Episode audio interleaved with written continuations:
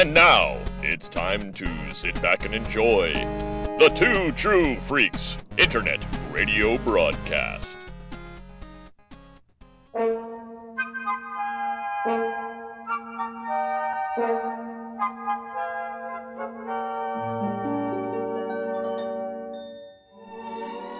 As long as they keep making animated Star Wars, Hope Mullinax and Chris Honeywell will be on the case. Welcome to Jaig Eyes and Jedi, a project that began with Clone Wars and now may never end. Hi, everyone! Welcome to a brand new episode of Jaig Eyes and Jedi, a weekly podcast talking about something Star Wars. My name's Hope. I'm here with Chris. How you doing, Chris? Mellow. I'm pretty mellow, Hope. That's good.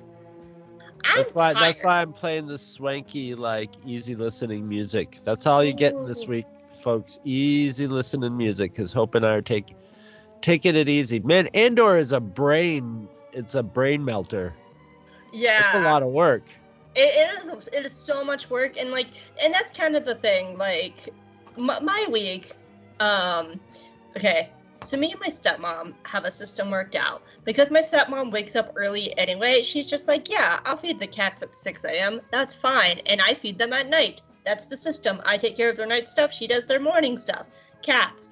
But my stepmom's been away for 11 days. So for a week and a half, I've been waking up way too early and not getting enough sleep. And I leave in two days for 221B Con. So you've either just, you're either going to hear some panels in a few weeks or you've heard them already. I don't fucking know where this episode's going to fall.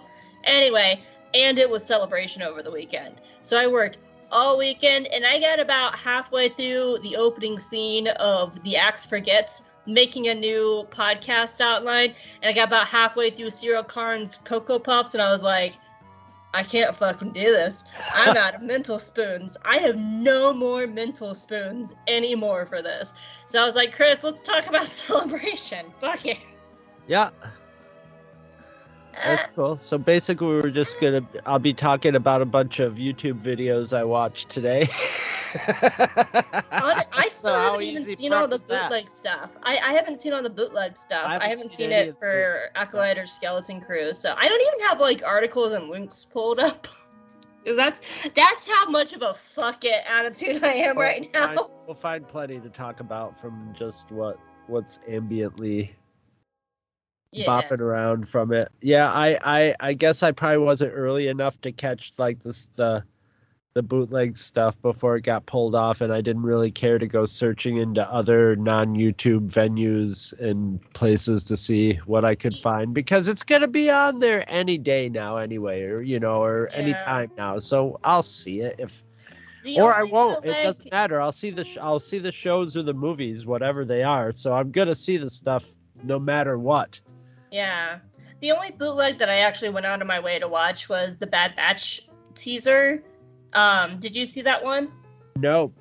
All you need to know is the Bad Batch teaser opens with Palpy. Oh, excellent.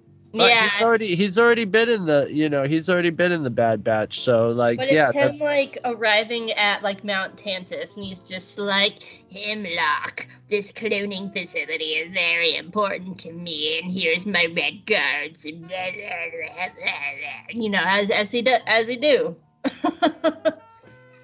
As he do, so yeah, and then the rest of the the I, I couldn't really see much of the bootleg trailer because it was like you know a quarter of a screen between two heads, but I, I'm excited. so that's amazing that they have it just after the end of the first season too, or the second season. You know. Now, from what I've been hearing from people who were actually there, there does seem to be some sort of time skip because Omega has a new character model. Okay, so it's like Ezra in, in Rebels. Yeah, so there will be a time skip. And and that's kind of like what I'm going off of for most of this is like outside of like Visions and Indiana Jones and the Ahsoka trailer, everything else is just like what people said in the room, and that's fine. So yeah, and we might not even talk about everything on this list. It is a fuck it kind of night on this podcast. So I will say, if you want, um, oh, I should do some. I don't know. wow, my brain just went 12 different directions. Did you hear it? I did hear that. It just sort of fractured and just like spun off. It was just like weaving through traffic on an interstate. This is why we're not doing Andor tonight, guys. Like when you drop a piece of water on a hot skillet and it just breaks into four pieces. and just go. yeah. Oh boy. Um, what I was going to say is um, a little housekeeping. I don't know where this will fall in. I don't know how soon you're going to put this in or out in the episode order, Chris. It is Um, episode 366. So this will be the follow-up episode of what we did last week. Okay. Yes. Um, in that case, then I just want to let you guys know that we have heard your feedback and we agree, and so we are going to go back to the three act structure. So thank And- you for coming on our experiment with us. But Let me just say something about the feedback we got. That's the kind of feedback I love. Like it was thought out, you know, that instead of saying thumbs up, thumbs down, it was thumbs up, thumbs down, and here's why. And uh, well, although theoretically thumbs up, uh, we didn't get any thumbs up. Yeah, like pretty much everybody was like, "No, we don't like the three X structure," and like honestly, like But they said why and gave and gave very good structural reasons for it that made a lot that that like I read it and went like, yeah, you really can't argue with that too much. Like Yeah. I pretty much agreed with it. I, I, kinda, I, I was sort of feeling that too, because I was like, on on one hand, I get why we're doing this, but on the other hand, I I'm not feeling it because Well, hey, I you think- know, you had an idea and you tried it. yeah, well, it's just Andor's such a weird show. It's not like other ones where Everybody became part of the experiment, the Mm-hmm. failed experiment. So we just put it in. We put it in a Snoke tube and and let it let it let it mellow for a while. yeah, yeah. let it t- just like mush down towards the bottom. and you know what? And then we're gonna put the tender heart in a blender and watch it spin around to a beautiful oblivion. Okay, Well, I'm- I'm there for it. it's fine. What is the name of that song? I have no idea what, what song. I just figured you were quoting some some of that that young person yeah yeah music. Yeah. Hot and tender, put in a blender, or watch it spin around to a beautiful oblivion. Rendezvous, then I'm through with you. That's song? Oh yeah, I know the song you're, you're talking about now, but I wouldn't be able to name the band. But I could to name the era. I know the era it's Oh, from. it's 90s. It's my childhood. Yeah. it's, it's definitely 90s. Um, but yeah, so we we have heard your feedback. We are going to go back to the three act structure. Um, thank you for bearing with us. And yeah, and now. But before we go to the three act structure, we're just gonna chuck it out the window. We're, we're basically sitting in, on couches tonight. we, I we might be- are. I might be sprawled out on the floor in a beanbag. I might be so relaxed tonight. I don't even have my headphones in. This, you know, I, this I it's my too bad. I Jesus. I gave up on trying to drink a glass of wine every night because this would have been a, a good night to drink two or three glasses of wine to just be more fun on the podcast. But I'm relaxed enough anyway. Oh yeah, like I don't. I actually like c- almost called without having my like good mic plugged in because I was that fucked out. so okay, so what, what we're doing tonight is like we're just gonna talk a little bit about celebration news. I know this is a few weeks late. Anyway, um, so we're gonna talk about some of the stuff that came out. Um, we're not gonna talk about everything. Um, Chris doesn't really care about the publishing side of things. Oh, Um, oh, oh! Before I forget, I saw a Screen Crush video. uh, Spoiler: Hope and I both found out that Screen Crush shows up on our algorithm feed. And we both watched it not knowing. And okay, like, and there's some things that are really annoying. Like, I hate that little dog. Like, I don't hate the little dog. The little dog's cute, but I just don't. You know, the the whole like, I got my dog and my dog talks in a like sort of like little dog Donald Duck voice. Okay, you know what? It's not. It's not horrifyingly annoying for the show. It's, it, but it's not super endearing to me either. But it obviously is to other people. But the guy was in such a hurry to put up uh, his show today where they're talking about like is you know are they going to be able to fix the, they're they're sort of like in a bit of a a bit of a like he he the guy who runs it seems to like it, but he's very concerned that his friends are not digging the the direction the Mandalorian's going. And they were discussing that, but like they obviously he obviously would like um for like and I saw a little window into his editing style. He was talking and then the dog said something and then he said something but he forgot to edit in the dog. So he was just talking and then all of a sudden he like purses up his lip and talks in the dog's voice and then just goes along talking and I'm like, "Oh my god, he forgot to put the insert shot of the dog." sitting there with the voice because that's all he has to do is just he could just do his script and talk in the dog's voice as long as he cut away to the dog every time hmm and he forgot to he just he just it was the only line from the dog too he was on a skype you know a zoom call with his friends or something for with this show but like it was like whoops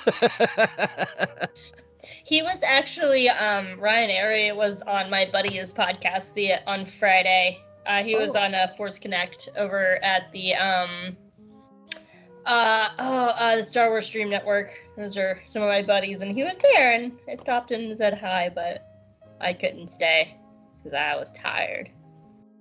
Whatever. but just i just thought that was funny and i had to i had to interrupt just b- or before it slipped out of my old brain my Yeah. old brain So, uh, so yeah, we're just gonna talk about uh, celebration night. Uh, in any order that we feel like it. We we oh publishing. So we're probably not gonna talk too much about publishing. I will say I'm excited about hearing Phase Three stuff for High Republic. My baby Loading Great Storm is coming back, written by Charles Soule, and I can't wait because I'm gonna fuck that Twi'lek and. Not you, Chris, but other Chris for, for Light and Dice. If you ever listen to this, please let us meet Loading Great Storm and save his life. So help him fuck him. Thanks. Um, and so uh, I'm very, I'm very excited to hear about the uh, High Republic stuff. Um, but outside of that, like, yeah, well, what did you think about some of the cool celebration stuff that was floating around last weekend? We have three movies coming. Yeah. I think it's me. I don't. there wasn't anything that got me really excited, but that doesn't mean anything because the stuff that gets me really excited might be like really niche or like weird, but everything looked good. Like every everything looked like interesting and good, which is you know so like i've i've i've learned you know i'm not going to know how i'm going to feel about something till i actually see it these days um of all the like trailers that i saw the only one that i had a complaint with was the In- indiana jones trailer Well, oh, okay. So you wanted me to put this on the list because I didn't even have it on the list originally. Talk to me about the Indiana Jones trailer. i just i just wanted it on the list because i wanted to talk about it and a it's sort of tangentially attached to to it it's a lucasfilm joint and we've done all the movies now so now you are a, an initiate into the indiana jones world.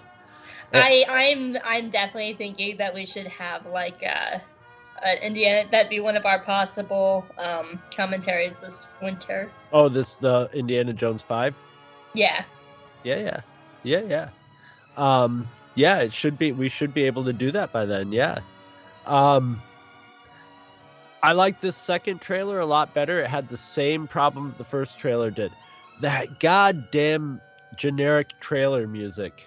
I hate it. A sympathy for the devil maybe is on like you know some sort of trailer like free use that Disney's paid, you know, a million dollars for, and they're like, because, you know, like in the 90s, there were so many trailers that, like, would be like, and then uh, blah, blah, blah, blah, blah, boom, ba, da, da, I feel good, da, da, da, da, da, da, every trailer, you know, hey, now you're a rock star. And, and Sympathy for the Devil gets used a lot because it's kind of evil sounding, it's narrative, it's got like interesting, and, and in the beginning of it where he's sleeping in his lounger chair and it wakes him up is great and that actually jump scared me on the first viewing of it and it's it's hilarious.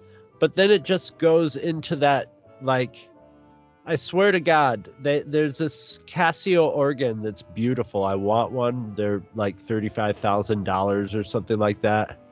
You mm-hmm. know, that you see sit at them like a console to a spaceship, and they can literally play any instrument in the orchestra beautifully. And say you wanted to play like Star Wars sheet music on it for the orchestra, you Mhm. could you can put the software in that switches the sounds on the keyboard in different places. So like when you're playing it, you can go and play okay, I need it to be playing, you know, that's a flute part now. And then when you're where your fingers go, there'll be flutes there, you know, in the right part of the keyboard, while the other part of the keyboard is still playing, you know, the strings and stuff that you have to keep going. So you can basically simulate an orchestra Yeah, with it. those. and they do a lot of like trailer music from it and i suspect probably a lot of cheap soundtracks from it too but a lot of trailer music from it and that's what this is this is a ba ba ba ba ba ba with a little bit of the rolling stones mixed in it's just very generic. It's not hor- it's not as bad as the other one because it rhythmically works with the the the action and it enhances the action. And that's what i liked about the the action in this movie looks like up to It par.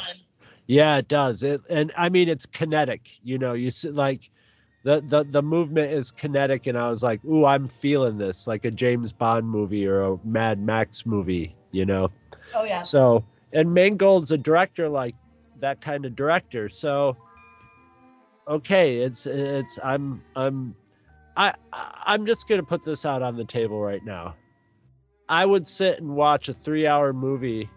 I would sit and watch a video, a live feed of the most boring day of old Indiana Jones's life, just tottering around and you know talking to people at work or whatever and you know buying a hot dog outside.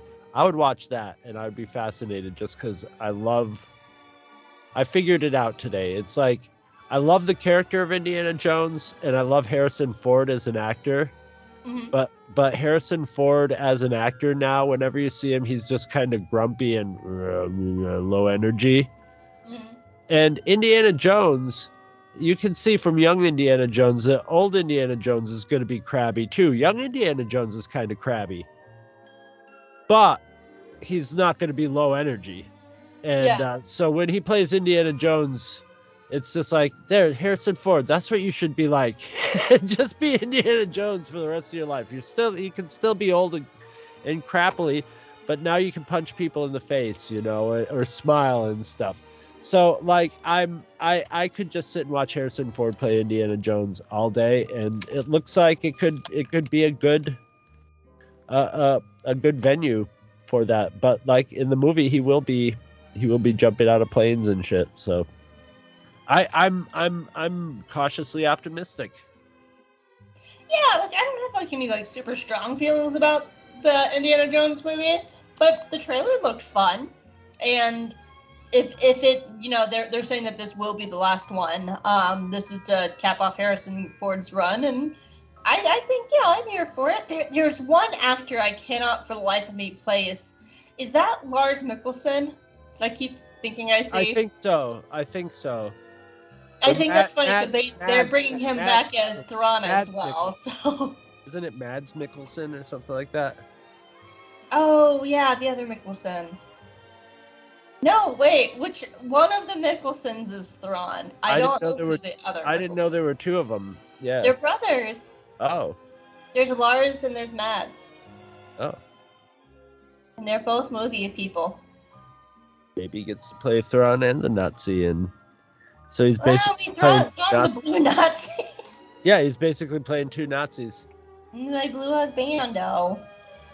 Who's evil? And he's coming back, but yeah, I I thought the trailer looked a lot of fun, really Yep. great. I just don't have a lot of strong feelings towards it. As I, I was a little bit worried about the character of his of his goddaughter, just because it's like you know they they've sort of they set up Marion and they and I know what's his name is probably not like probably no director wants to work with him or whatever. The guy played his son, um, Oh, Shia LaBeouf. Shia LaBeouf, the the the beef is, but like, or like. So I was like, okay, there, you know, the but but the way it is, it's like, okay, yeah, it's a, the the guy that they have in the beginning of the the movie, the fat guy is her father, and he probably has a few god kids because I would make my, Indiana Jones my godparent because then your kids are in good hands if anything happens to you. I just So- wish they so had brought back like, she- uh, like I kind of just wish they had brought back like Ke Huy Quan, so he could be like adult short round and like get the torch passed off to him. That would have been great. I think uh, I think that probably would have been a lot more like if they'd started production later. and it then- probably and, would and have. they, and they, if yeah, if he won the Oscar, it would be like, boom, we have to do this. And guess what? People might be, might not be averse to having short a series of short round sequel movies. You know, where he doesn't have to be Indiana Jones, but he's also a character that they're familiar with and have um, um, sentimentality for. So like shit that would have been a great that like because i you know i mean right? like, Like, why couldn't he like people win are the like Oscar they're the like people are like year? they're trying to set up this woman to be his replacement in a series of movies which i doubt but you know at the same time i would i would not put it past you know I, not like if they're putting something past you but i wouldn't put it past disney to be considering like you know the, the possibility of that but they said the same thing about Shia LaBeouf and Crystal Skull and it and it didn't work out that way so it's you know Yeah. or or recasting him or something. I I just don't. I just think that like probably everywhere across everybody across the board just figures you can only do Indiana Jones with Harrison Ford. You know, it's sort of his thing, and and that's that. But I'm looking forward to it. yeah. It'll probably be the first movie that'll get me in a theater since COVID. I I almost went and saw the Mario movie this weekend. I just ran out of time, and I I've heard I've heard good things about it. I yeah, I heard it's very solid. I heard it's exactly what you would expect from Nintendo and Illumination teaming up, and I was like, that sounds like about what I was expecting. I've I've I've heard a lot of people say good things about the Super Mario movie and the Dungeons and Dragons movie. I've been wanting to see that too. I've heard really good things about the Dungeons Dragons movie. Well, it's about time because the Dungeons and Dragons movies have been pretty horrible up to this Yeah. point. So good. Maybe they finally got a, a real movie. Speaking of Mangold, hey, we have three Star Wars movies coming. Yep, and they're man gold. Yeah, I actually really like this approach instead of just being like, here we must continue numbers and blah blah blah. Um, it seems like they're trying to develop eras.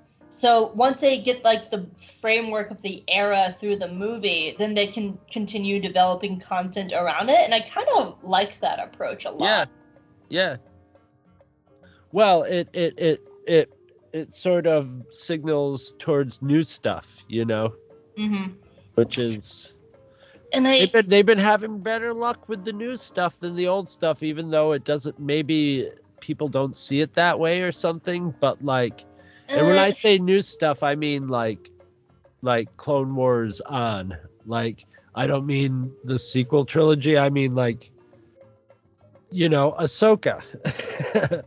Ahsoka from the cartoons is what has her own show now and is one of the most people are excited getting excited because Ezra Bridger's gonna show up.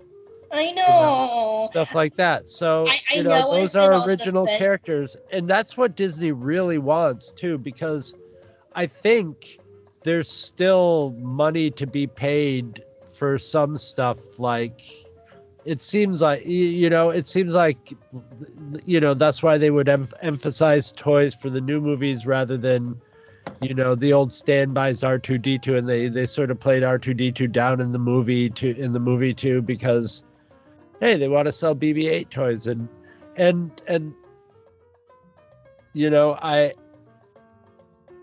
i don't think I don't think that necessarily worked in that direction, but in the in the I, I mean it's Dave Filoni. Dave Filoni actually knows how to create characters and create stories that have resonance to them. So then people want to see that again, you know, and Yeah. are are in, invested in the ongoing story of it.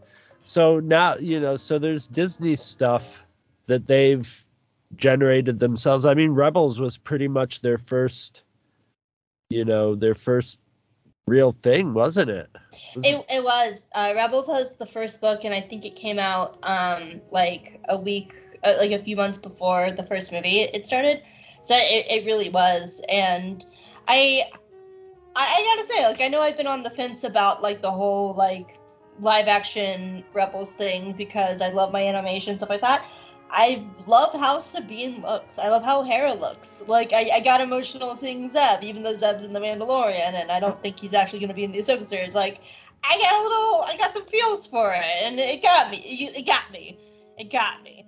Um, but I, I okay. So to go through the movies, um, first of all, let's, let's do the Filoni one since we're talking about it. Like, Okay.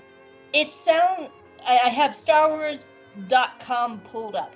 Dave Filoni will focus on the New Republic and close out the interconnected stories of The Mandalorian, Book of Boba Fett, Ahsoka, and other Disney Plus series. Yeah, That tells me we're getting a basically. Yeah, I was about to say that tells me that we're getting a Star Wars Avengers essentially, Yeah. and I think that'd be a cool thing. um, I hope it's on it's on big screen. I hope it's not like a Disney Plus movie. No, I mean that's why they, I think that's how they announced. I, so far, they haven't really done movies for Disney Plus yet. You know, like if they do it, if if a movie ends up on Disney Plus, it ends up getting stretched out like Kenobi. So, Yeah, uh, but I I think that's a cool thing. You know, you've been having all these shows, and Yeah. really it's gonna be a lot of fun to see stuff like Grogu on a movie screen. You know. yes, it's it's gonna be really cool. Well, it also they and we know if Dave Filoni's involved in in it, then and and he's not only involved, he's in charge, and he's in charge of all the TV shows. It will line up into something, and he knows, like he he will know how to have it wind up in a movie form that will be um, digestible by people who are big Disney Plus viewers, who are just Star Wars fans, you know, because that's who that Yeah. that's that's who he really like. If if if it's modestly budgeted, then okay, you can get the Star Wars fans in there, you know, the fans, and have it be lucrative enough. And Honestly, if it has a Baby Yoda in the trailer, people will come. Right, right. But yeah, yeah. Yeah, well no, that's no, I'm talking beyond the Mandalorian fans though. There's a lot of people who just only go to see that they'll go to see the Star Wars movies cuz they go to see all the James Bond movies, you know.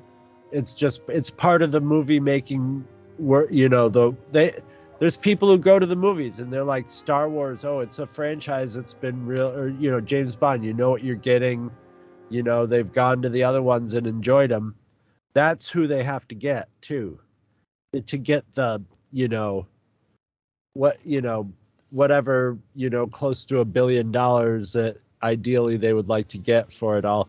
But then again i don't know if disney isn't starting to get wise as to the future and start thinking about like maybe it isn't about how much money you make right out of the gate you know?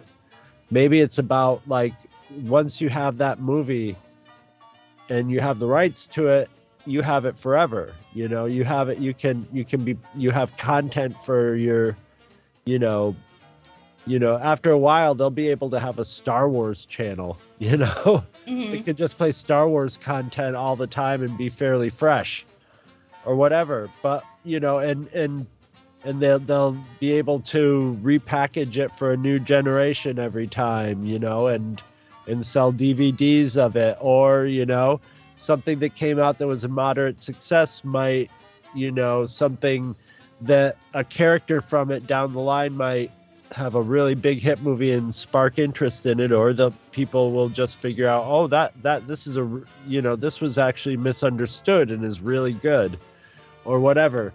So it's more you know i think these days it's more of a long term thing you know whereas before you just had your show you had your your cycle of reruns and if the show did well enough you could sell it into syndication for local channels or you know whoever wanted to buy the rights to it which you can still sort of you know they're still sort of doing stuff like that now. But now you just have like this huge it's like the two true freaks podcast website. You just have this huge repository that you keep dumping stuff into that anybody can go and just like dive in you know Mm. I mean, with streaming nowadays, it's like, okay, I'm not seeing the show that everybody's talking about, but it's going to be sitting there waiting for me to where I'm like, I'm bored this weekend or I'm sick. I'm I'm going to binge something. And then It's so funny you say that two unless you're like later, five years unless later, you're no, on like HBO Max or Netflix, and then it's just like, oops, we're gone and we don't make hard copies anymore. Bye bye. Don't Yeah. put it on your portfolio, That's- animators. well, that's one of the that's one of the horrifying evil things about it. But the thing is, it's never gone because if it if it played on that show, somebody has somebody's burned it off and and has it, you know, where you can download it or whatever. Mhm. But yeah, but yeah, say goodbye to watching it legitimately after that, you know, which is so stupid Mhm. so stupid but Di- disney's not going anywhere dis you know the way i and and and and a big block of media that you can ex- access at all times you know there's i know what's going to end up happening with when you have these companies that have these huge tanks full of content is they'll be able to go like you know you can you can watch for free and you can watch all of the new shows with commercials or you can pay five bucks a month and get rid of the commercials you can watch all the new shows and They've already started that. And they're uh, they and they're back- and they're they- back already started episodes. that. and their back episode and you know and you have to pay like this full tier to be able to just watch everything that they have you know Yeah. They've, they've actually started doing that. Like they have a cheaper version of Disney Plus that they're testing. Um, that if you can have a cheaper Disney Plus with commercials. So it's it's something that they're already doing. But um so I I think the Avengers movie for Dave Filoni sounds great. I'm here for that. yeah Um, I think it'll be a fun way to cap it all off. Uh, so James Mangold, who is doing Dial of Destiny with Mr. Indiana Jones, is going to be doing a movie about the dawn of the Jedi, and it's uh, from what I've read, it's about the very first Jedi, and it's something like twenty five thousand years prior to anything we've ever had. It's the earliest we've ever been in Star Wars, even in the old EU. And I'm just like, wow, that's pretty kind of cool. yeah to see You- you- people you- actually, you want, you want to know the thing that I thought of? Like, I mean, how far back? How back is it good? Is it going to be like the first time somebody actually manifests a force power, and then like it? There's all. I mean, that just the the the the potential stories and directions you can go with that is pretty infinite. And you, you know what the really stupid, shallow thing that I really want to see is? what? Coruscant before it was ever cities. Oh, Because you Yeah. all we have left of the original surface of the planet is the mountain that pokes up in Monument Plaza. That's all we have. And I want to actually see Coruscant as a planet before anything was built on it. I would cry because that's my that's my planet, boo. I want to see it. hopefully it was really ugly and and lifeless. Mountains. well, yeah, mountains can be ugly and lifeless, so. Hey, they're pretty. Yeah, but then it's a shame that that pretty world just got covered with with Uh, ugly city. pavement and buildings. Yeah. Well, uh, a beautiful city, but from a certain point up.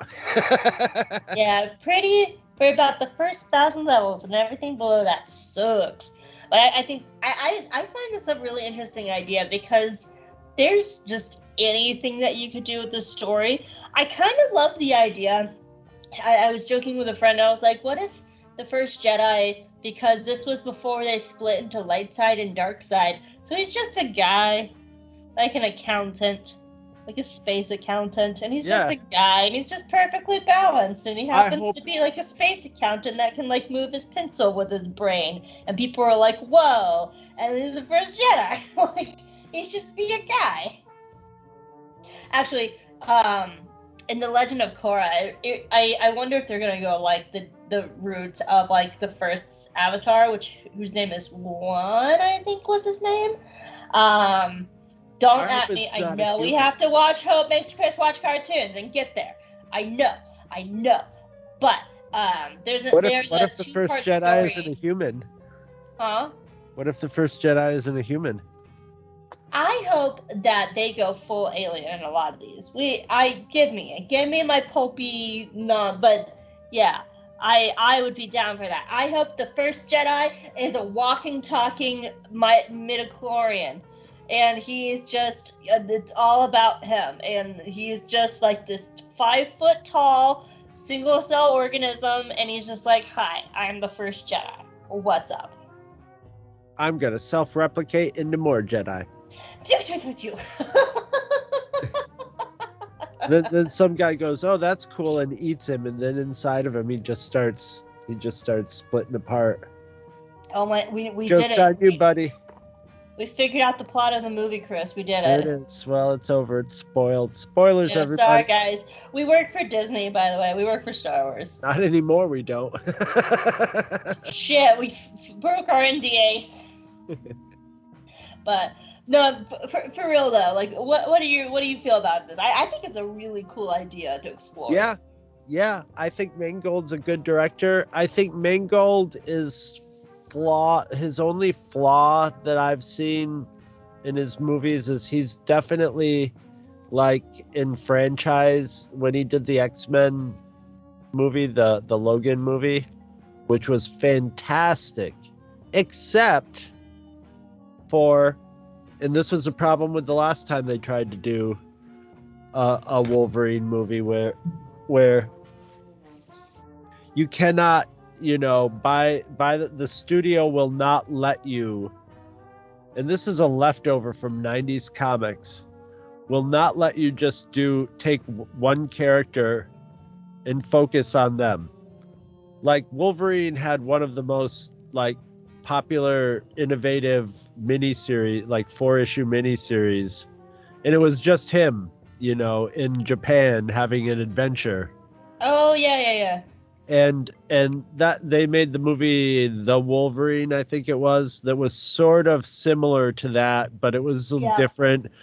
But and and the same same with logan. The studio has to have that eas- easter eggs and sequel setups where you know you, we got to make sure we have some other mutants in there and we have to introduce some and stuff and and that it totally derailed the Wolverine movie and in Logan which was a Mangold movie like I have a feeling if Ma- like Mangold's movies on his own he gets to do more or less what he wants but with a franchise and with the, with the X with the last one the the whole movie was like grit and like just brutally brutally like gritty and pulling no punches Mm-hmm. and then it had to introduce some new mutants in it and, and then all of a sudden it had like and just like completely tonally different inserted into the movie stuff to sell another franchise that never took off you know inside of this movie that's like universally like one of acknowledged as one of the best x-men movies or like superhero type of movies there are, you know, especially as an R-rated one. And uh but it, ha- it had that in like if I was a director I would not be having that shit, you know. But then again, I'd never make it to a Sony movie or whoever owned I think Sony owned the Logan. Preston, R.I.P. Lord and Miller movies that will never be seen at Star Wars ever again, which makes me sad. The what? The Lord and Miller movies because they were supposed to do a solo, and apparently they butted heads Oh, so much, oh. and they changed they changed like Lawrence cast and script so much, and now they'll never ever work on a Star Wars ever again. It makes me sad because I Well, we have no I we have no idea if Disney was right or wrong about that. I think we have an idea of like the effect it had on the movie, the energy of the movie itself, but like Did I Well, ever tell like you it this? sounded it sounded it sounded like it sounded totally like they were trying to go in a more like um um guardians of the galaxy direction and Mhm. i i think with han solo th- that would be a great idea you know Did and- I ever tell you about Megan's neighbor? no i don't think so Oh my god, I can't believe I didn't tell you this. Um, so sorry? everybody, my, my best friend is named Megan, and one of her neighbors actually used to work for ILM and actually worked on Solo for during the the Lord and Miller era of it. oh And he was saying the movie was so much better. And it was cohesively funny and really delved into the characters more. And it was a very character driven story, not like must go from MacGuffin to MacGuffin to Kessel Run.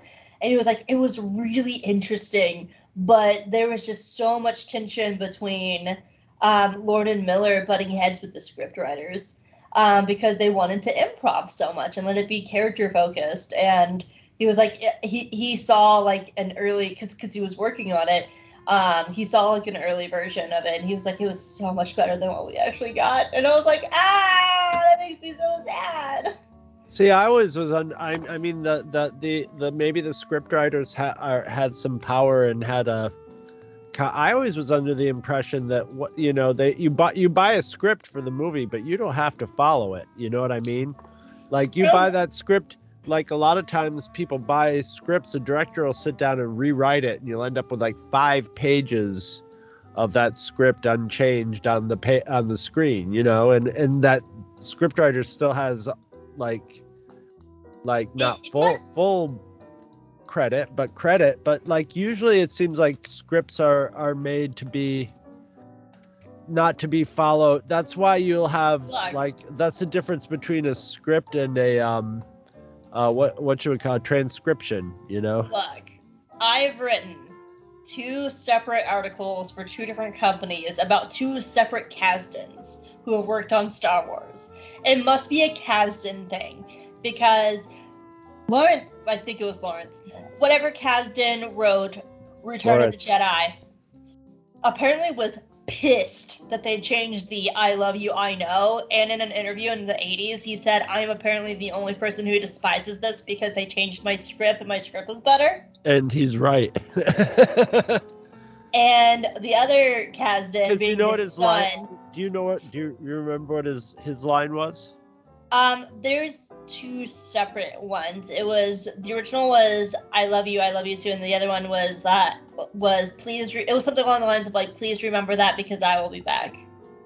Yeah, neither of them are very good Yeah. No- no- neither of them are even close to i know you know Yeah, none of them and then Oh. the other Kasdan, being his son, was the one that was doing solo, and he apparently got really pissed off for Lord and Miller changing the script. So if I had a nickel for every time a Kasdan got mad at a director for changing their shit in a Star Wars, I would have two nickels. well that yeah It must be a Kasdan problem. It might be. It might be. Well, I mean, with the name that you have a little little bit of power, you know. So who knows? but let's, Yeah. let's talk about the third Star Wars movie. Um, so from everything I've seen, it takes place 15 years after the events of Rise of Skywalker. It's Sharmeen Obaid Chino- uh, Chinoy. Um, and it features Daisy Ridley back as Jedi Master Rey. well, didn't they say it was going to be three movies? No, Oh, they didn't. Okay. there were just three movies being announced, which was Okay. Filoni, Mangold's, and this one. Okay. I thought I thought they said she was back for a set of three movies, which made me think, okay, so it's going to be like 10, 11, 12. Oh, that I that I don't know, but that's not. I don't think so. Take that with a grain of salt, everybody. Uh, Yeah. I don't know. Um, but I'm excited that Daisy's back. But I also, what is it going to be if we don't have John Boyega and um, Oscar Isaac as well. Well, is Oscar? I- Are they definitely not coming back yet, or maybe they just were like, if we can get one of them, we can announce it. You know, because Boyega, he was negative, but like when they were asking if he was come back, he he basically he basically Basically said, said "I'm not going to get Disney Plus," which means I'm not coming back for TV. I'm not a TV. He was basically saying, "I don't, I don't do TV." You know. There was there was a while there where John Boyega was just like, no, fuck Star Wars, which I don't blame him. And then after, Well, I'm sure Daisy Ridley, Ridley too. I'm sure. oh yeah, pretty and, much, and Kelly pretty much everybody. and I- mean, uh, all of them, all of them. all the um, all the lead cast had had something that happened in the movie or was said about their character Or the fandom, or, or the yeah. fandom that that gave them a reason to have people hating on them You know, I mean, uh, Oscar Isaacs, like there was the like he like you know basically he and Finn were were possibly you know that people were shipping him and like oh well, why why not put that in the movie you know or whatever and then like and he would he would and they would like not not shy away from it they would be you know they they would do Oh, the Oscar would- Isaac was all for Storm, uh, Storm Pilot. right so yeah so i mean every everybody had reasons to get somebody mad at him ab- about it in in some way so like But I, I do think there has been a change. Um, I, I think John Boyega might have brought about his own change during the Black Lives Matter protests when he went on his amazing blowhorn, uh, bullhorn speech, and he pretty much like called out Disney for their bullshit. And like the next day, Disney was just like, "Yeah, we fucked up. Sorry." Um, because then ever since then they've been like super protective of their actors, and they like came out and like protected Moses Ingram and stuff. And so I I think that if John Boyega comes back, it was it's on his the work that he did himself. And recently he he there's a few years there where he was just like, no, like I it was I'm not doing it.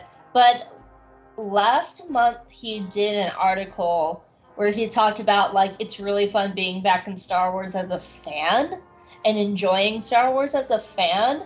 And I'm like, oh, that kind of feels like he started coming around again. And I feel like this time around, Disney would be a lot more careful in protecting him and Daisy. And Okay, if if I were John Boyega, if I were John Boyega, if I was if I was any character except for Rey and Kylo Ren after the the the rise of Skywalker, I would be so pissed at Disney right now for Disney actually like with like when Obi-Wan comes out and it's like, "Oh, let's give the actor who played Owen Lars some real dialogue and and dr- drama scenes with an Oscar-winning actor, you know, to that are well written to to do now, and he can actually show people that he's a really good actor, and Mhm. uh, let's you know and and and and like well Boyega's more like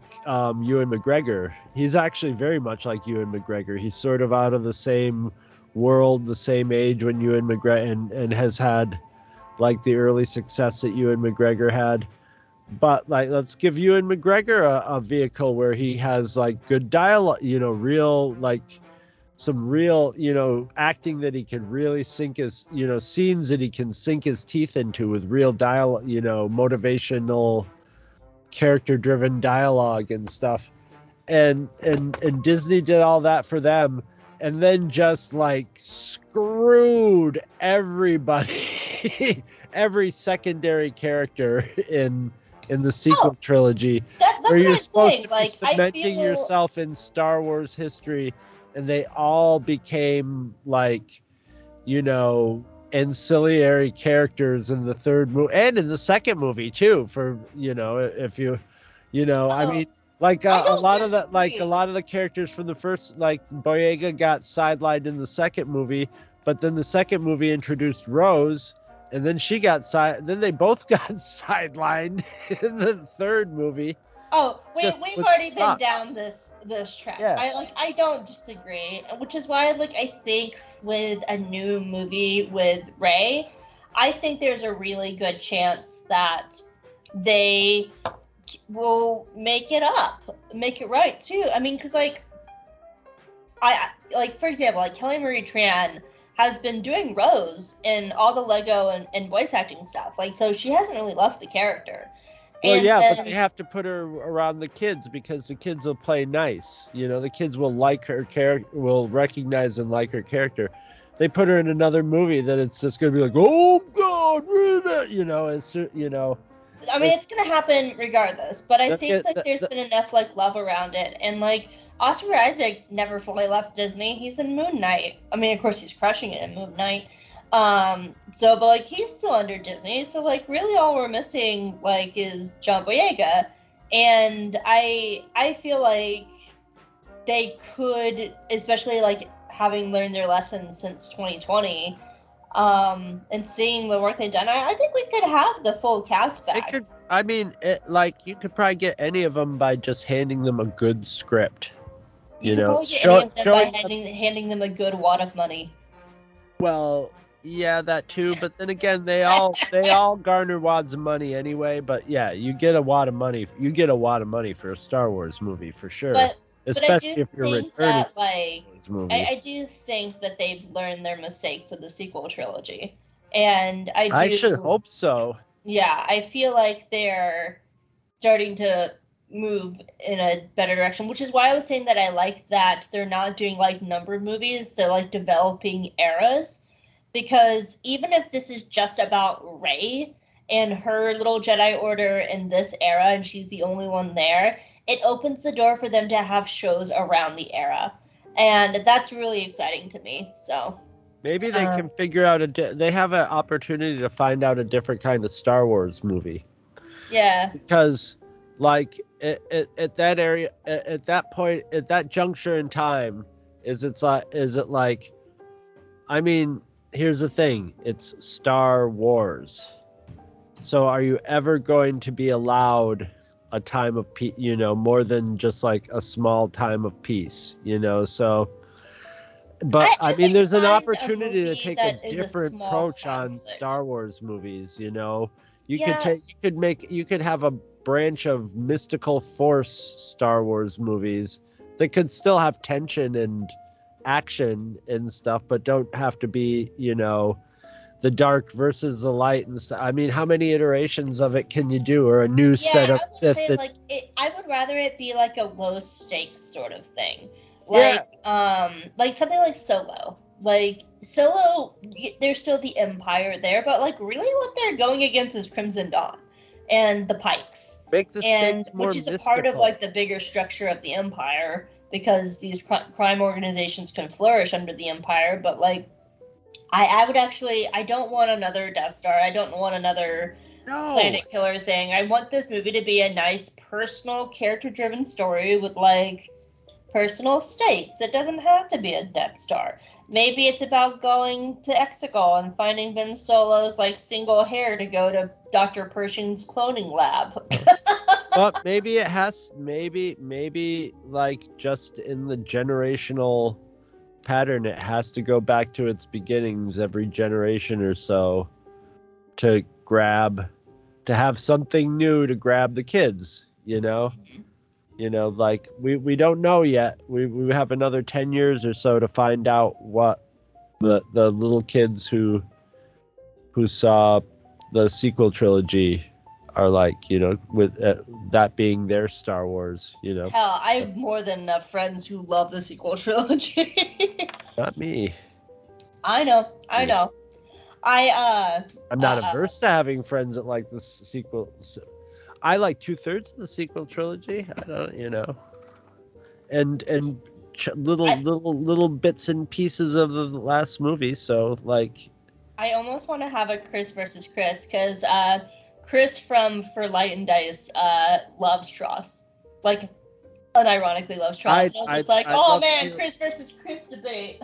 I'd love to hear why. I mean, I'm not. I'm. I mean, I'm. I envy him. Because I like. I like actually up until TROS, I considered myself a sucker for Star Wars. It was like, okay, you know, holiday special, throw it at me. You know, I don't give a shit.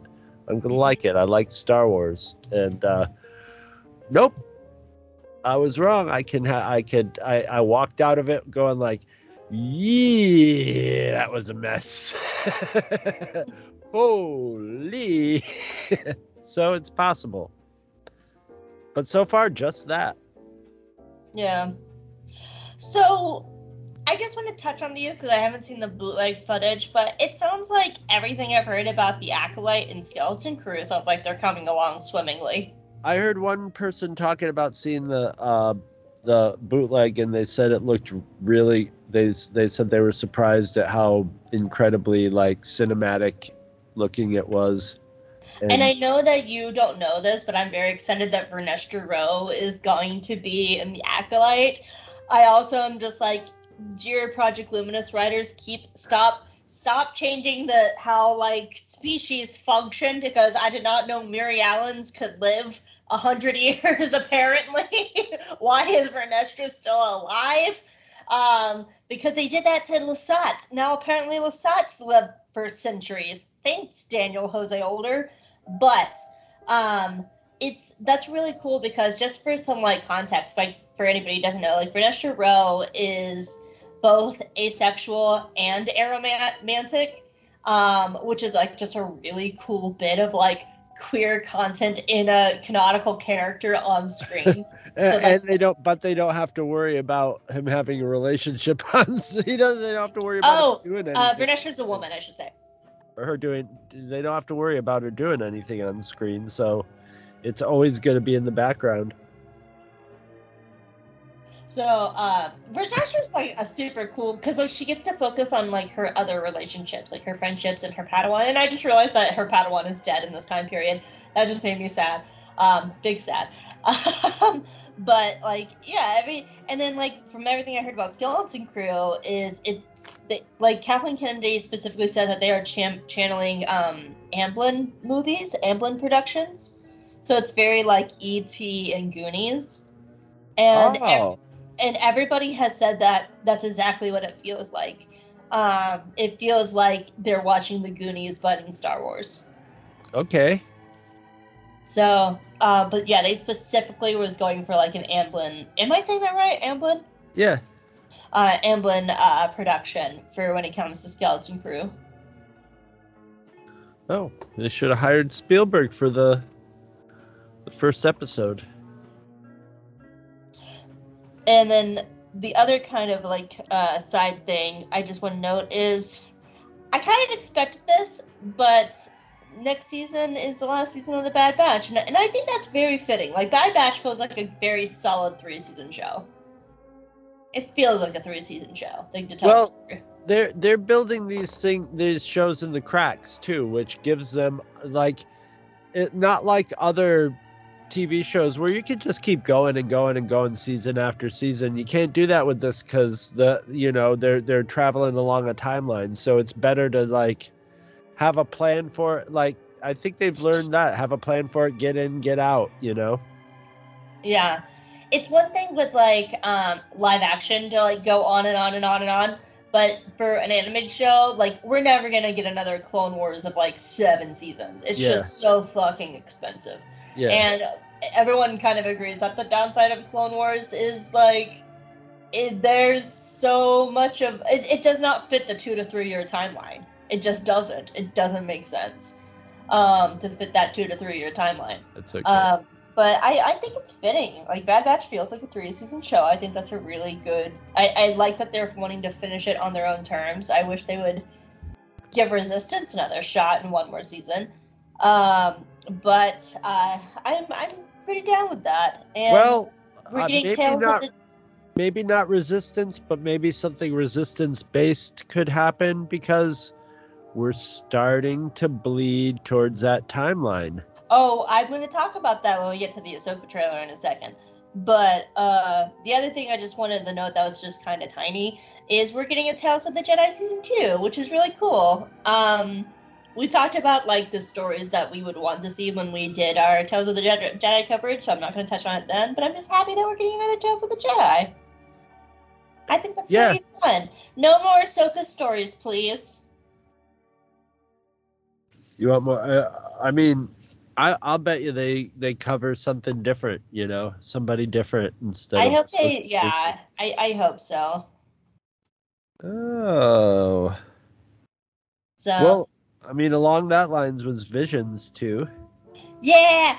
Oh my God. The Star Wars Vision trailer is amazing. That's how I want Star Wars always to look. Just so drastically different. I am obsessed with the Indian Jedi with her double lightsabers and also the Indian Inquisitor.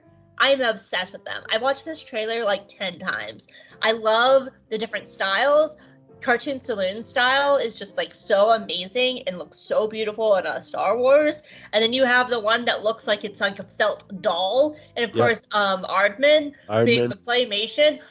Ah, like Visions looks so good. It's everything I wanted and more. Please continue. And actually, something that was very interesting.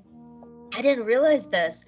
They must have been planning this really far in ahead because when I was watching the Visions panel, they said that they had been working on some of this stuff in the pandemic, which was before season one ever aired. So I was just like, oh my gosh. So if they've been working on this, like how many seasons are already planned out for Visions? Well, I'm sure because that's the way you would do it is get a whole bunch of people, fi- and and the, all those animation houses probably have a schedule, and they probably had a whole list of people who wanted to do it, and then like fit it into their production schedules, you know, when it was, or they they like I mean the first the first one was very you know anime well, it was yeah, it was Oh. purposely to be anime. and uh, so maybe they you know maybe they're you know finding a certain although this one has seems to have less of a focus in that although it just generally looks more western style There, uh, there's not like they don't actually pick a style. That's that's the only thing about it. They don't actually pick a style.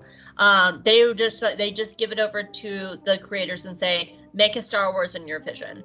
Um, so like um, Star Wars Explained was talking about the panel, and they were saying that like the the one from India, like the Inquisitor, is actually based on a villain from Indian folklore, and the Cartoon Saloon one is based on an Irish myth. So it is these stories, but like season one was specifically made to be anime because of the Kurosawa influence on George Lucas. And so that's why season one was just animated studios. Um, and then this next season was to expand to others. So now I'm just like, where are we going if there's a season three? well this Season one just looks more visually diverse it's it's got a like like it just has it just feels more all it doesn't feel as much visually cohesive which is fine with me is I, I it's preferable to me actually so uh, yeah i'm looking forward to it i thought it looked everything looked really cool Yeah, I I've watched the the trailer like 10 times at least. I just I can't get enough of it.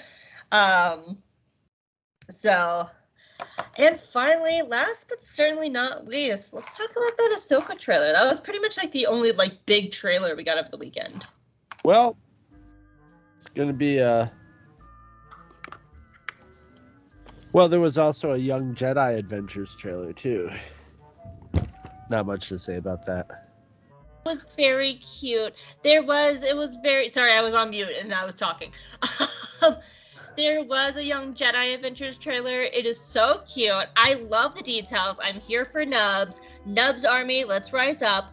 But it's very clear that it's a passion project and there's so many just little details. There's like one where one of them is like punching the hyperdrive, and you can see like the threading on I think it was Kai on Kai's sleeve, and it's just so cute. I love it. it's it's uh, I I I have my only two notes is Yoda looks like Anthony Hopkins.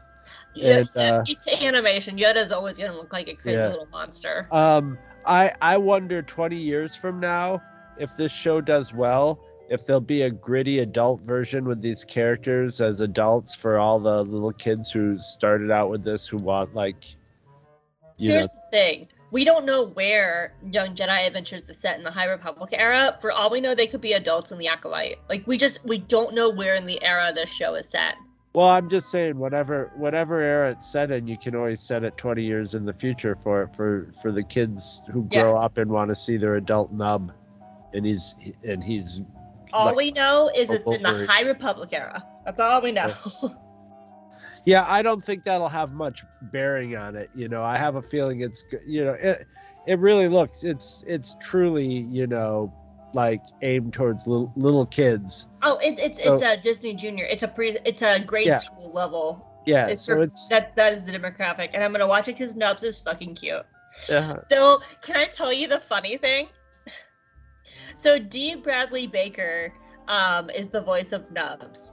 And somebody on Twitter wrote, I can't believe Nu- the same man voices both Nubs and Crosshair, which caused several people to do like Nubs and Crosshair Oh, fan art of like Nubs with Crosshair sniper rifle. or a big scar on his face. Yeah. exactly. And it's amazing. and that, kids, is why I always say in our notes, our background information note, who has done other stuff in case you want to do fun fucking crossover stuff like that. yeah. But I did. I really did enjoy the the Young Jedi Adventures. I haven't seen the newest short. It's the only one I haven't seen I yet. watched just one of the shorts and I was like, yeah, that's pretty good. And I'll It's probably watch cute. this one. Yeah, it was cute. It was nothing, nothing earth shattering. The Lost Cat is the fucking cutest Lost Cat I've ever seen in my life. But we've already been over that. Um, but yeah, the Ahsoka trailer. Uh, well, I got just a few notes. It's it's Rebels too. It is Rebels 2. It looks like Rebels, and I guess there was a shot in the trailer at Celebration and not in this one of her speeding down that highway road from the beginning of Rebels on Lothal. Lothal looks so pretty. It every the, the look of it just the look of it and the color scheme is all rebels so that's that's really cool that means it's also going to be like a lot of real world ralph mcquarrie Yeah. there. And actually, um, I have this in my notes. Uh, the Con- Kevin Kiner is the composer, and it's his first live action Star Wars. oh good good and and it- should be like it should be yeah that that's awesome I, I'm all be. for that, and I'm super excited. And that also includes his sons, uh, Dean and what's his other son's name? Sean. I don't remember. Um, uh, but his sons actually uh, help him with the scoring too. Um, I think it was I think it was Dean who wrote Thrawn's theme song, not Kevin. Um, but like I'm super excited about the Kiners being back because they they should be nobody else but them should be doing this because they earned it and i'm so happy for them to get a live action star wars Hmm. um there's going to be good Ah. dogfights in this good live Yeah. action dogfights because we got hera one i of the greatest pilots of all time. So there's going to be some dog fighting. oh put some respect in that the first woman ever to fly a b-wing hera syndulla hera space So- mom so- queen of the galaxy general syndulla So there'll be some some fancy dog fighting. Um, some- I get to bring back my favorite yeah favorite part of all. My favorite section of Jaig Eyes and Jedi. It's time to dunk on Thrawn. Ah! So did you see um in, the in the trailer they they had a specialty uh celebration trailer and and um I've already started dunking on Thrawn.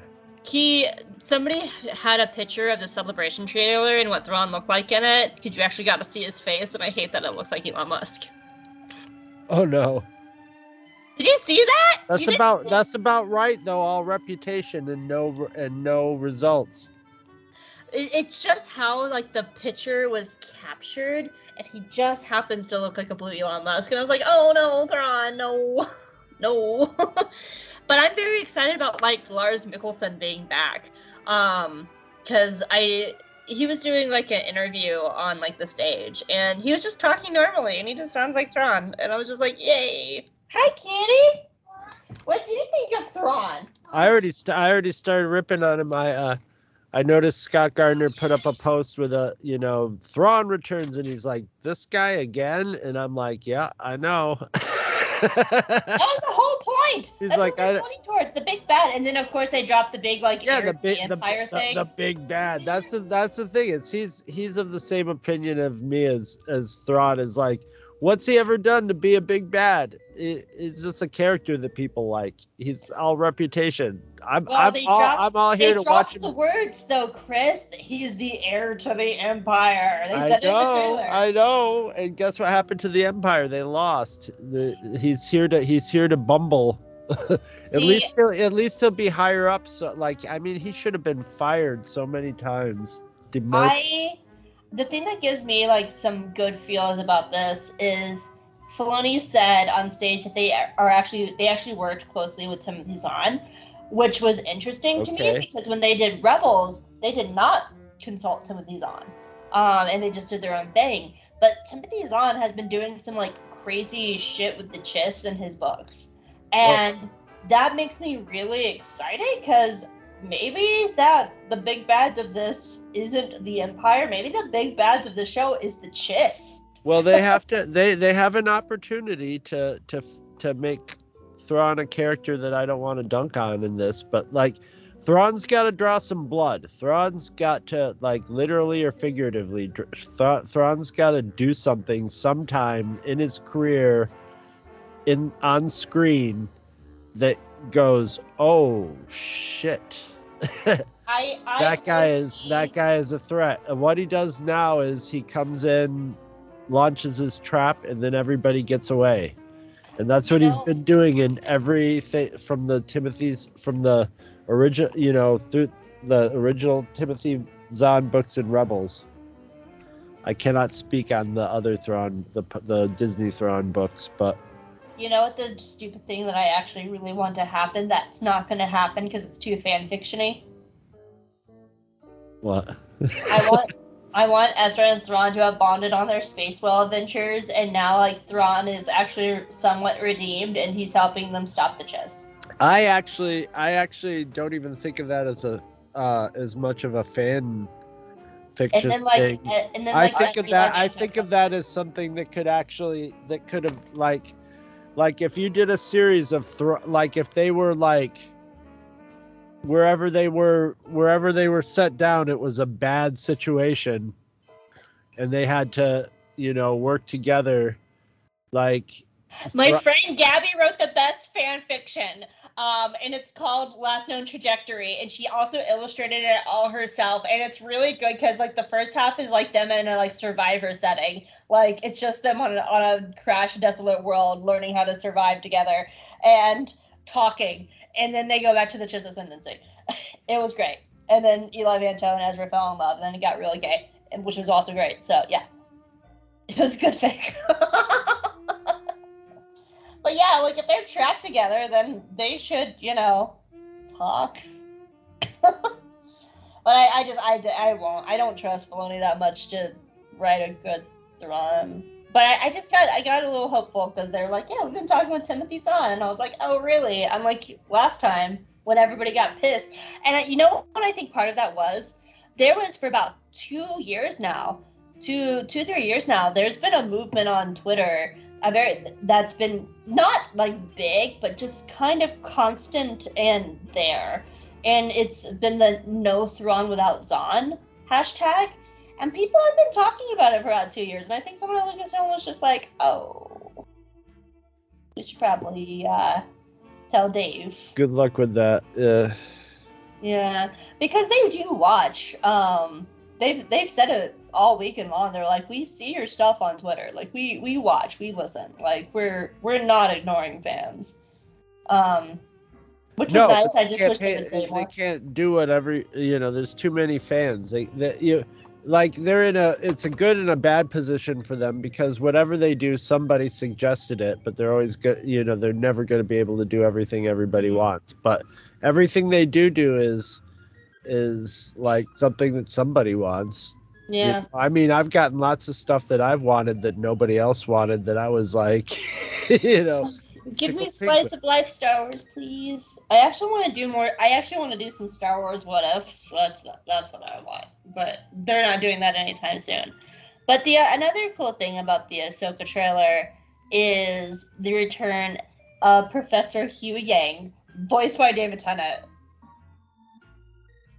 Oh right. Do you remember him?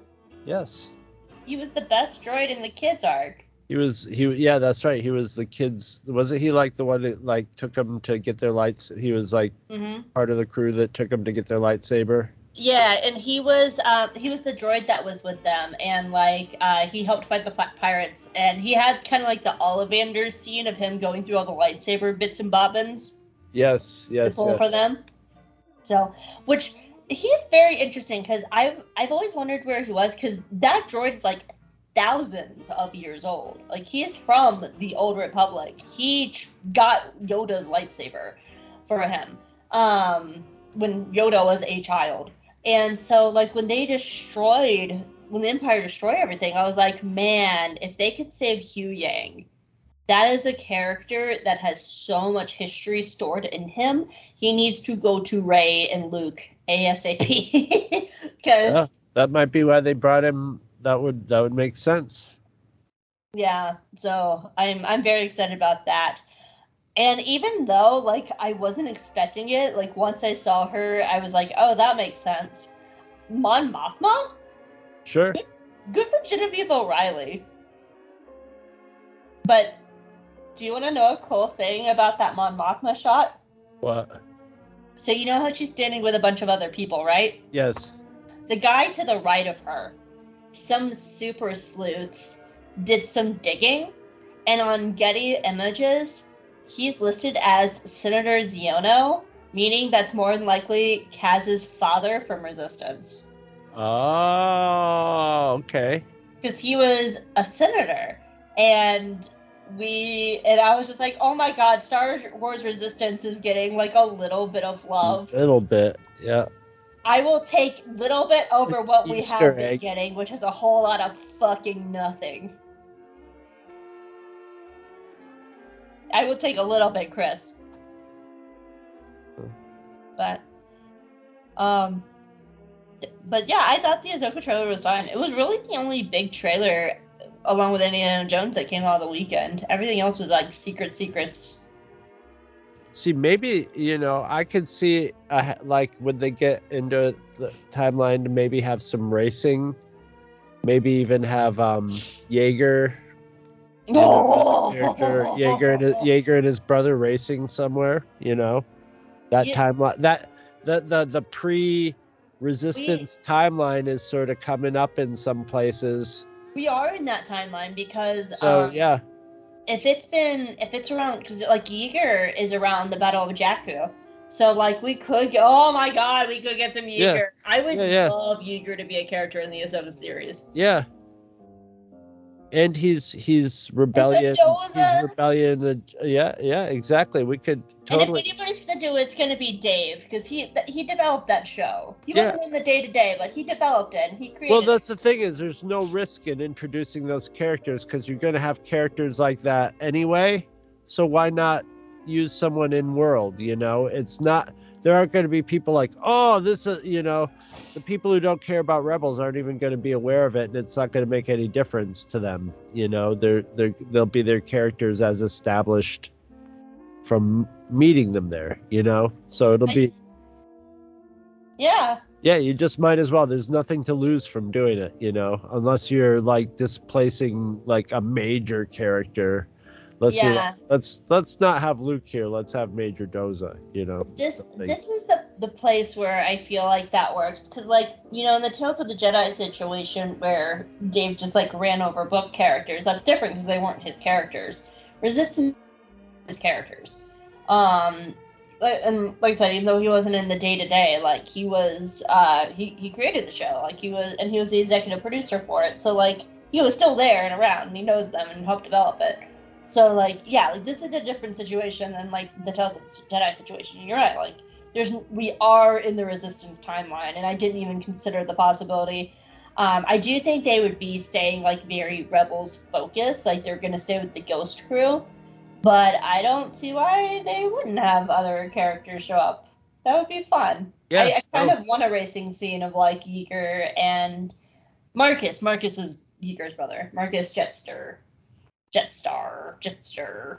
So, but I I thought the second trailer looked pretty banging, and everything from Celebration looked like a lot of fun. It's in Japan next year, Chris, or uh, two years.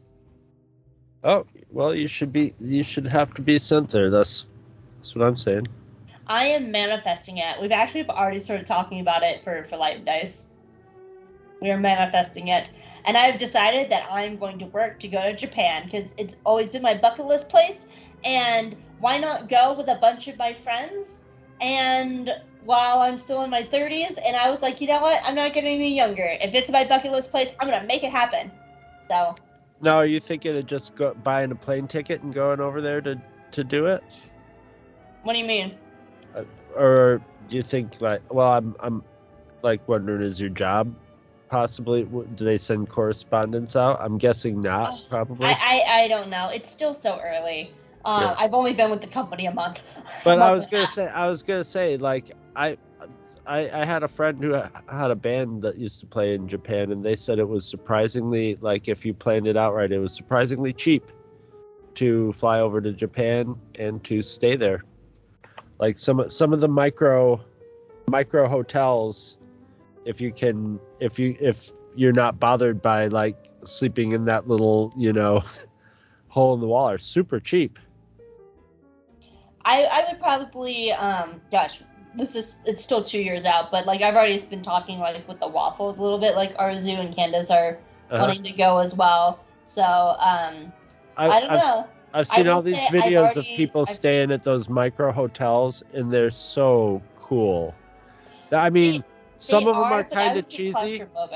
So If yeah, if you're claustrophobic, it's it's bad. At least like some of them have like TVs in there. They'll they'll have the mirrored wall, so it makes it feel bigger or whatever, you know. But mm-hmm. like I I I I don't get claustrophobic. As a matter of fact, I'll like I could sleep in a in a coffin, you know, probably not in a coffin, but you know, I could sleep I could sleep in a little bunk like that, no problem. And like they had one that had all the food was like automated, and but like there was also like you went out and there were baskets of fruit, like yeah, and the food was part of it, and you could.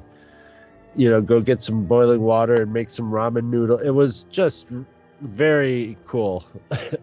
yeah Some of them were like all space age in a super weird way. It just it just seemed like super super fun. Where is it in like Tokyo? um it's yeah it's actually on the other side of Tokyo Bay it's in a city called Chiba but it's like if you have Tokyo it's on the other side of the bay um Uh-huh. in Chiba so it's essentially Tokyo um but I've already like googled like where the closest Pokemon centers are, so I can go and buy a shit ton of Pokemon stuff too. like I've already been thinking about it, thinking of those. I'm like, all right, here's the Zelda stuff I need to find. Here's the Danganronpa stuff I need to get. Oh Cardcaptor my- Sakura stuff. I'm gonna be a total weeaboo. I'm gonna go all out. Also, so much Pokemon stuff, and then I'm gonna go to Celebration. So I'm manifesting it. I'm going to Celebration in 2025 in Japan. So. Yee! Do it. Yep. So it's my bucket list. I'm gonna do it, but I, I, you know, I, I think that's a good covering of my my celebration thoughts. I don't have any strong feelings about shit. Do you? Not really. Not really. I everything I saw I liked. Yeah.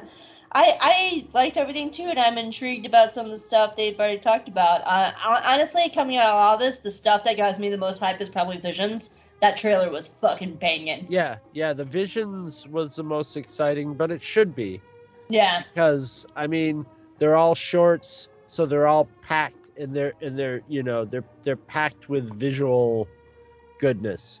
So and and it was like this clash of styles. So it was it couldn't go like when you're cutting a preview like that every five seconds you're in like a completely different world it's it's very exciting to watch Mm-hmm. the, actually on the first blush of it with the guy walking down the hall with his lightsaber out i'm like this looks like just like clone wars 3d animation and then when he starts scraping the lightsaber on the floor and it wasn't making any mark, but it was just a stylized It's like a paintbrush. Yeah, it's yeah, it's, it's the- all the stylized sparks, sparks, are coming off, and I'm like, okay, so the okay, no, it's n- and then I started noticing, ooh, everybody's moving very fluidly in it and stuff, and then you just start getting bombarded with all the other stuff, which yeah, it just it was it was very exciting. It's very exciting to watch. I am, yeah. So, but yeah. So everybody, thank you for going along with our impromptu celebration chat. We're tired.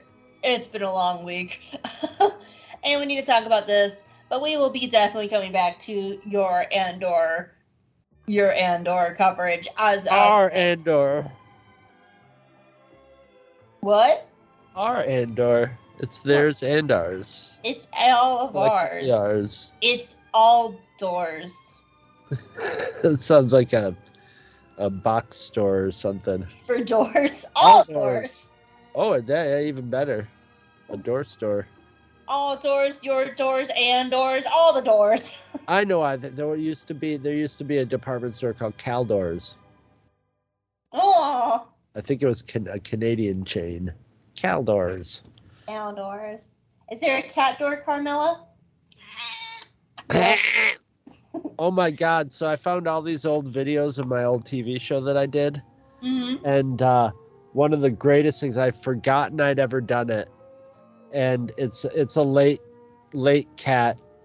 It was this cat named Gringo that my friend used to work at a store, and he was a street cat, but he lived at this one like grocery store. He would Oh, like so it's like a bodega cat. he would he would hang out there he didn't stay in the store overnight or anything but he always came to the store and just would sort of hang out and they were feeding him and stuff and they had a litter box for him and then they closed down so my friend mark adopted him but basically he was a free roaming cat. He would mark would leave the window open on the second floor. The cat would go out his window onto the roof onto a tree and then be gone for two or three days or a week and and then come back in the window and and was this long haired orange and white mostly orange with white you know around the neck cat with a really scraggly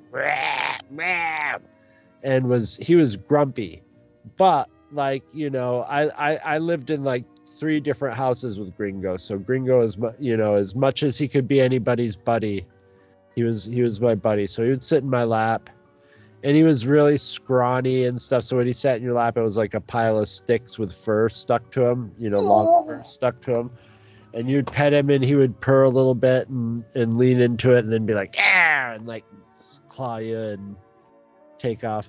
But I found a video of Gringo in my room, and and and like you could touch his tail and get him to go, "Ow."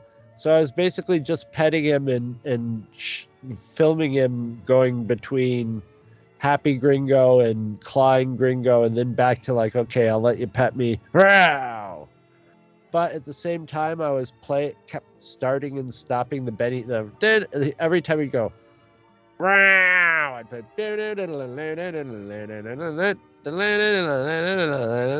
I'd let it play one time, it would stop, and he'd go. Wow, and it would start again. And for some reason, well, just seeing poor, you know, he got old and he eventually had to be put to sleep, but he got real, he, he lived to a ripe, ripe old crusty age. But like just seeing him again and seeing the stupid, goofy video of him, I mean, it's really, it's really, uh, it's it's it's stupid. It shouldn't be funny, but for me, it just and it just and I, apparently for other people who saw it on the show thought it was really funny. Yeah, because you've been putting that up on your YouTube, right? I put up like twenty five of them so far, and I've probably got about fifty or sixty more. And this was a public service access show you used to do? Public do, public public access, yes. Yeah. and uh, we were the heroes of local public. I, I like, you know how you, you know how shows usually do a season or whatever. It was like it was like us basically. We did a, we had an hour long slot. The show was a half hour, So every week was a brand new show, just 52 weeks a year. We just just did, we didn't do seasons or anything or take breaks. We just kept doing shows. And and the first show would be uh, the new show and then the second show would be a repeat of an old show. And you know, as as we went on in time, you know, we could vary the repeats a lot more. And uh yeah, we got up to 114 episodes. Dang. So over two years of just a, a new half hour show every week.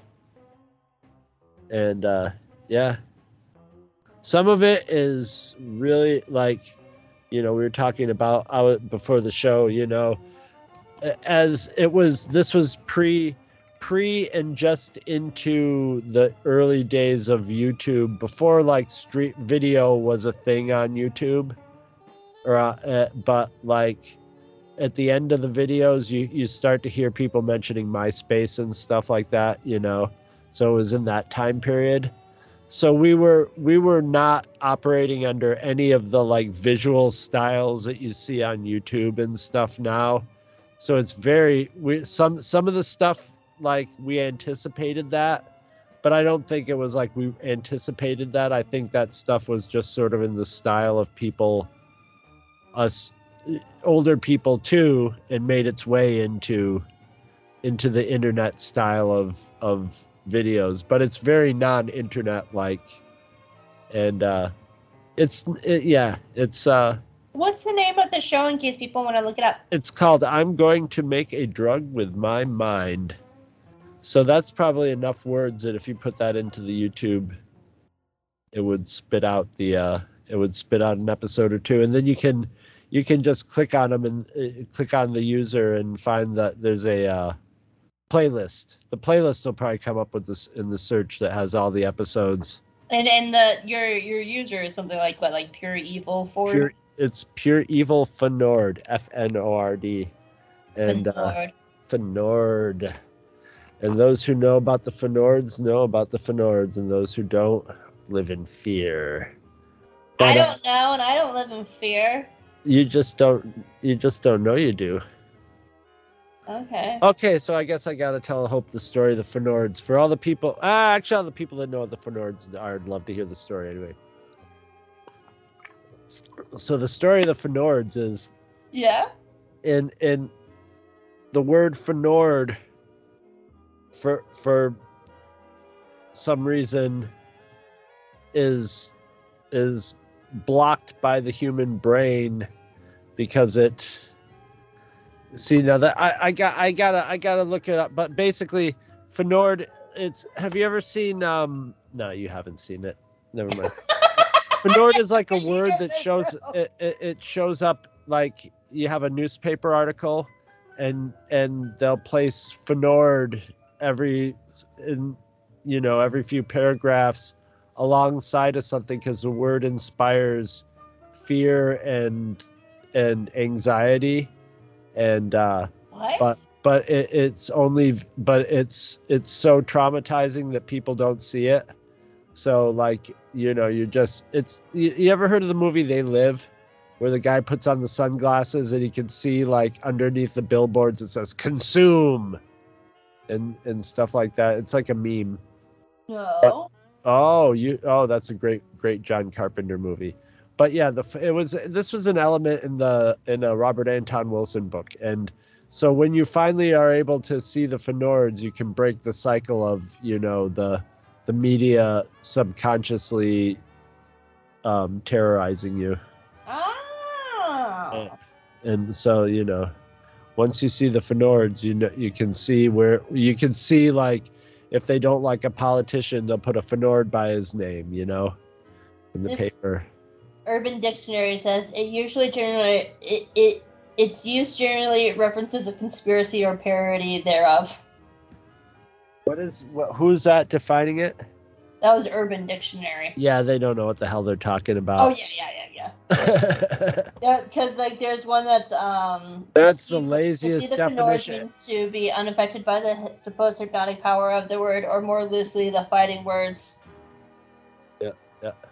Anyway, pure evil Fnord is my username. So, yeah.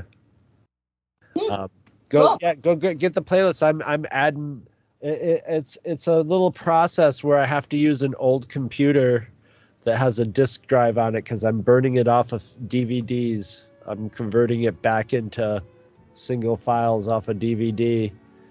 And at the same time, I found lots of like videos of my band. I found a lot of like movies. Like there's this one movie called It's a Complex World that's a hilarious, great indie sort of funny musical rock musical band movie satire and it was you know it was a low budget indie movie didn't didn't really go anywhere it had a, you could get it on VHS for a little while but you know on you know not many of them were made the the reason we saw it is one of my friends just picked up the DV the VHS uh, like out of a 99 cent bin somewhere and goes like oh this sounds interesting. I'm just going to watch this at random.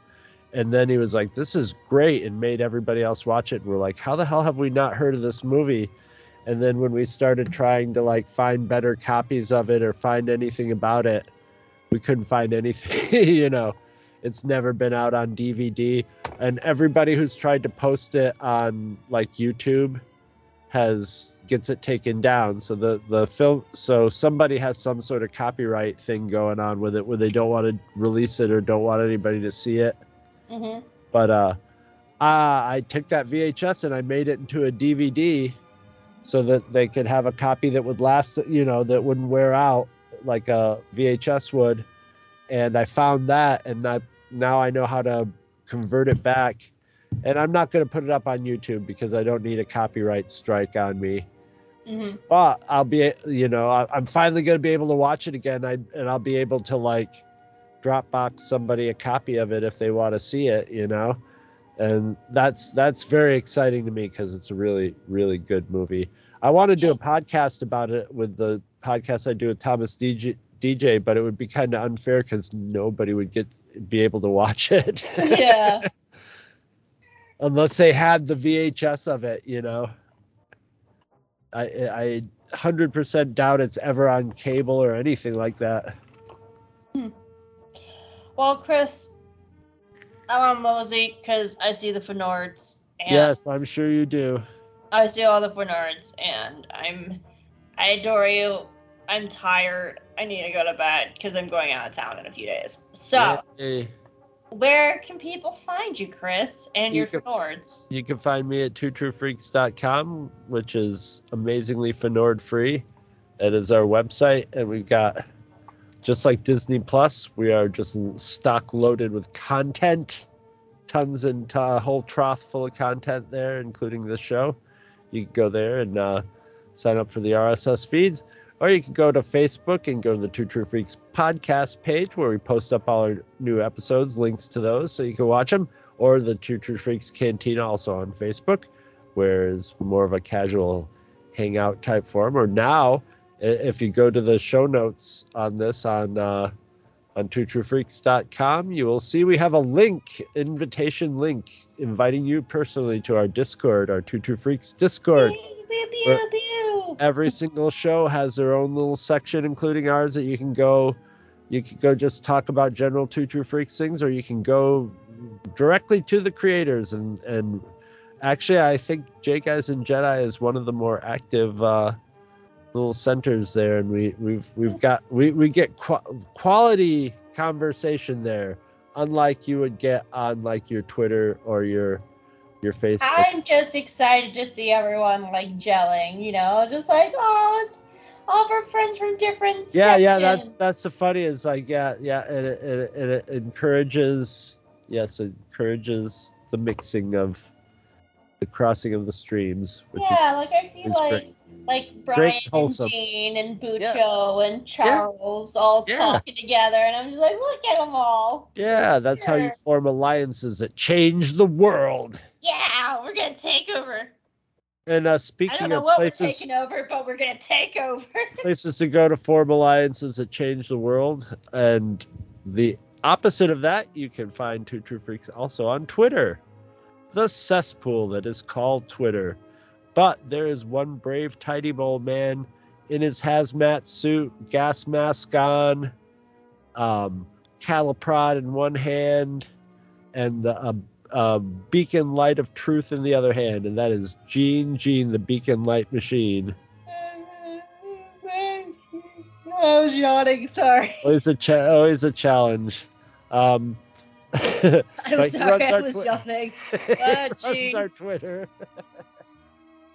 but anyway, that's where you can find me. Where can they find you? Uh, Hope, Miss Yanni, Ugh, you can find me on Twitter as long as still around. and Flutes.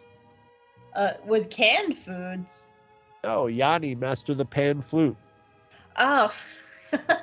Oh wait, I don't know if Yanni. No, Yanni plays something else. I'm thinking of Z- Zamfir, Master of the Pan Flutes. I thought you said on Twitter with the too. canned foods. Yeah. Yes. Hope is giving out canned foods on Twitter. Yeah, sure, we'll go with that. Um, at Jaig Eyes and Jedi and at Hope Mullinax, I write for uh, the Geeky Waffle and um, Dork Side of the Force and Wealth of Geeks. So you can find my stuff under the Star Wars section on Wealth of Geeks. And I am on what else do I do? For Light and Dice, where I hang out with Charles a lot and other really cool people. But Charles is the coolest because he's here You listening could, to the you could show. say he's in charge. No. I got it too late. I got it. So, I well, got it now, now that. I'm thinking about it, I just do not want to also compare Charles to Scott Baio either. So, yeah. No, Charles. no. Sorry, Charlie. I'll, I'll, uh, I'll now compare you to a tuna commercial. But um, It's too young. Uh, yeah, we but- do for Light and Dice over there. Um, and it's a tabletop role playing game. Um, set in Star Wars, and we're about to start another another new story arc. So it's a good time to jump in and. We're about to get into all of our characters' backstories. Ooh. So yeah. Um, anyway, that's we'll come back to Andor or possibly two. two I'm about to go to two two one B Con and I'm doing two panels. I know for a fact I'm recording one of them. I might be recording two of them. Um, we'll figure out. We might have Andor next week. We might have panels next week. We might have something next week. We'll see. Just come back We'll find out. We'll find something. out. We're finding out with you. So Yeah, next week is we'll find out a little be, ahead of you, but we haven't found out yet. Yeah, next week is either going to be the axe return, the axe forget, the axe returns, the axe forgets from Andor, or two two one B Con panels. So we'll see. I don't know, but I just know I'm sleepy and I'm like leaning over my microphone really close to it. So I'm gonna go. I think it's the Axe Remembers and not the Axe Returns. The Axe Returns is a slasher movie. Yeah, it is the axe for the axe forgets.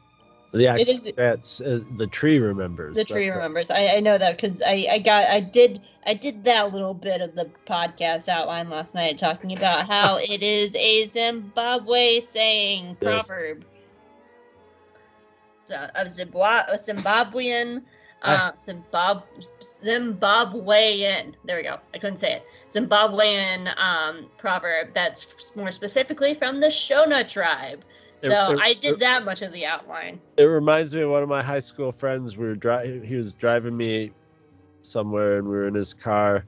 It was one of the first times I met him, and uh, like we were driving down the road, and we went by someone's house, and there was someone s- sitting out on the front porch, and he's like, "That guy sprayed me in the face when I was like four years old with a hose." he goes, "He doesn't remember it. I'm never gonna forget it." but thanks you guys for this impromptu show. I really needed it. I, I came to Chris at like three in the afternoon and I was like, I can't. I have too much on my plate. So, um, and give us a chance to talk about Star Wars. We are starting to say that we talk about something Star Wars, and this is something Star Wars. So, we, what- got, we got a lot of Star Wars in tonight. You know what? And, and you're right. Like Andor is really heavy. It's a, it's a lot of a it's a very heavy show. So it's nice to have like a little Andor break. Like maybe like in the back half we'll just have another like Well, it's Chill, funny. shit, Every shit time I sit down to watch an episode and take notes, I'm like, okay, I'm kind of like like stalling on it because I'm like, okay, this is going to be a lot of work because I'm going to really be like, Mhm. And then I start watching it and I'm like, wee! I Well, love the show. I, I love it too, but like it is a lot of work. Like it's I'm I'm essentially writing like I usually Once I do- watching it, I'm sucked into it, and I just get sucked into it even when I'm taking notes and stuff. So, but it's just like I'm back think- to where it's taking but thinking like about it, it seems more ponderous than it is. You know, it's going to be a more ponderous experience, and it never is. Like I'm I'm back up to where it's taking me like three to four hours to do my outlines again, and I'm just like ah. yeah, yeah, just what we were trying to avoid. Yep, yep, and it just wasn't working. So, uh, yeah, um, maybe, maybe in the back half we'll have like another like chill, chill thing. So we'll see. Anyway, guys, find out what we're doing next week. We don't even know. Goodbye. Bye, bye. Bye. Hmm.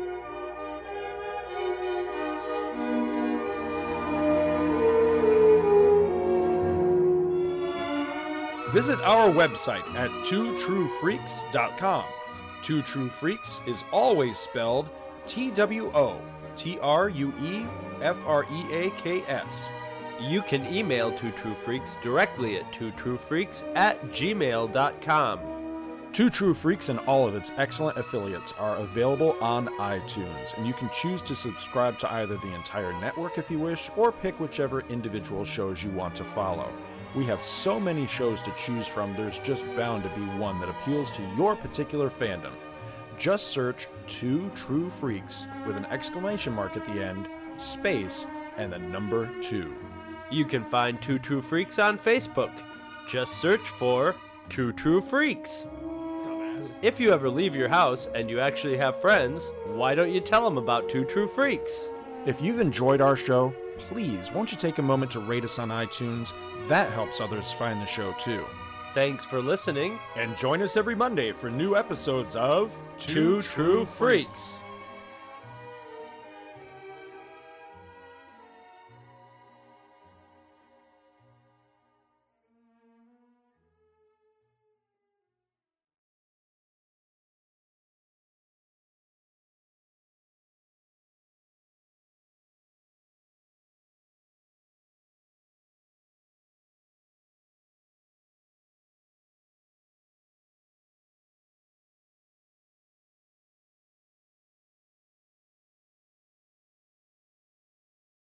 Roger, Roger.